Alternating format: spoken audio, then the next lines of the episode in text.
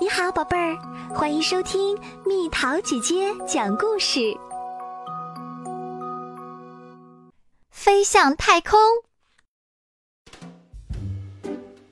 卷毛老师与其他老师不一样，他是我们学校里最古怪的老师。我从来都预料不到我们的校车会变成什么。这可是一辆神奇校车啊！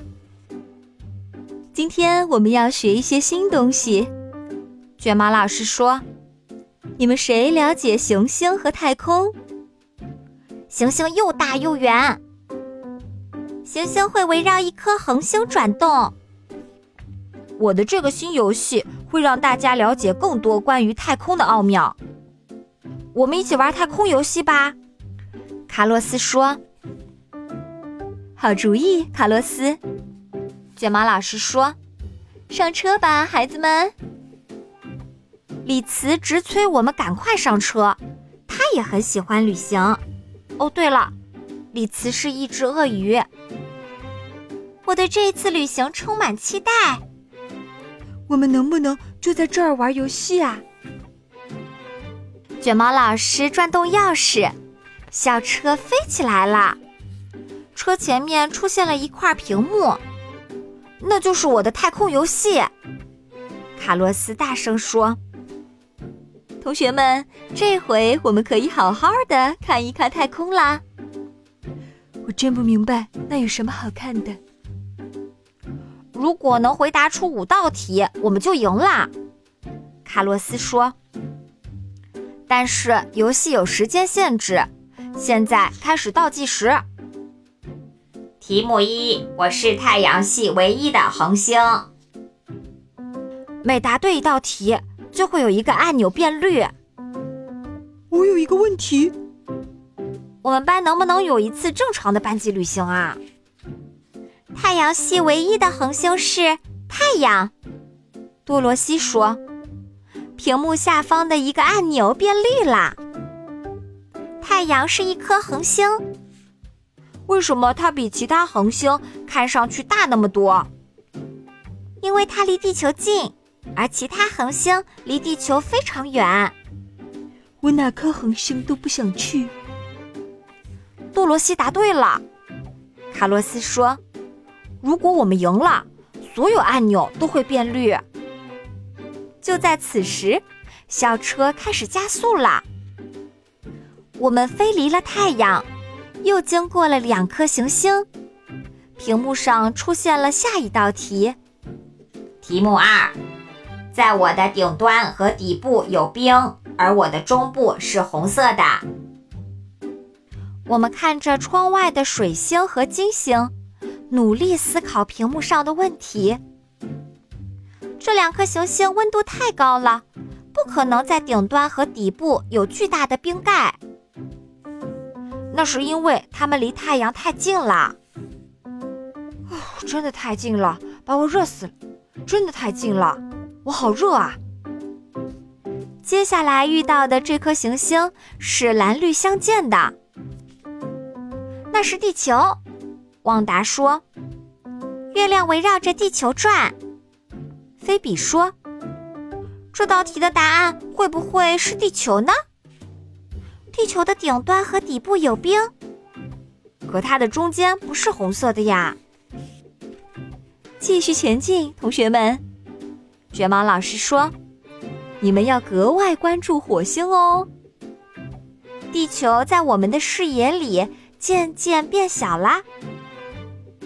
看，火星的顶端和底部都有冰，而且它中间的部分是红色的。看。按钮变绿了，我们的宇宙飞船在火星上着陆了。火星比地球小，它有一个巨大的火山。土星的土壤里含有大量的氧化铁，难怪火星看上去是铁锈红色的，连火山也是红色的。也许我们应该离开。奥林匹斯山几乎是喜马拉雅山的三倍高。我们返回校车，向太空的深处飞去。当心！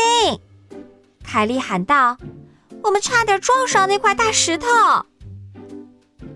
看那些太空石头，它们叫做小行星。我想叫它们小可怕。”我们又经过一个巨大的小行星，太空又黑又冷，只能看到远处的星星。这时，屏幕上跳出了一个新问题：题目三，我绕着圈跑，我有一根尾巴。尾巴？难道是太空狗？也许是太空蜥蜴。严肃点儿，时间不多了。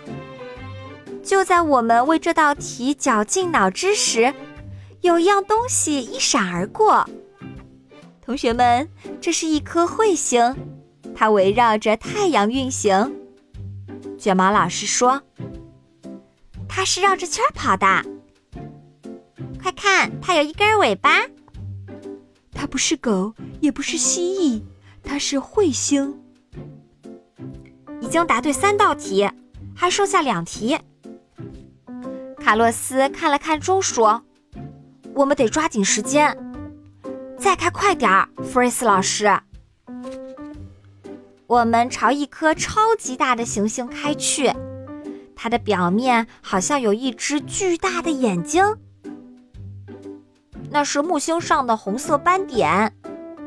蒂姆告诉我们，木星是太阳的第五大行星。这个红色斑点是一团巨大的风暴云，有地球的两倍大。风暴云已经持续活动了三百多年。我可不想卷入那团风暴云。不好！卡洛斯大喊道：“那是警报声，游戏快要结束了。”题目四：我是一个指环，但不戴在手指上。我是一根腰带，但不系在裤子上。我是什么？我看到了没戴在手指上的指环，原来是天王星，太阳的第七大行星。还有海王星，太阳的第八大行星。这些指环由细小的尘埃、岩石和冰块组成。哪有不系在裤子上的腰带？我不知道，但我们得快点找到答案。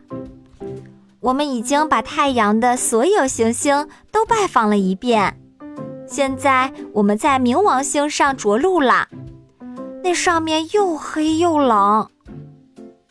李慈拿了一张地图，冥王星在柯伊伯带上，那儿有许多大的石块和小的行星。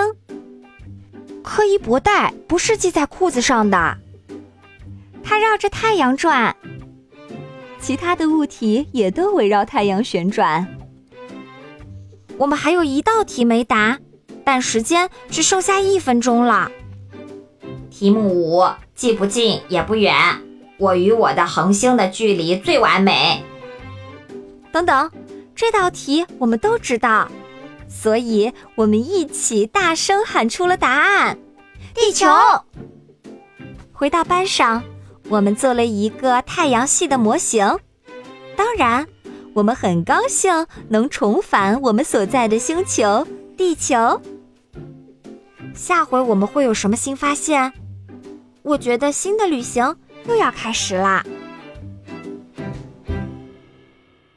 又到了今天的猜谜时间喽，准备好了吗？有翅没有毛，躲在树上叫，总说啥都懂。其实都不小，猜猜到底是什么？好了，宝贝儿，故事讲完啦。你可以在公众号搜索“蜜桃姐姐”，或者在微信里搜索“蜜桃五八五”，找到告诉我你想听的故事哦。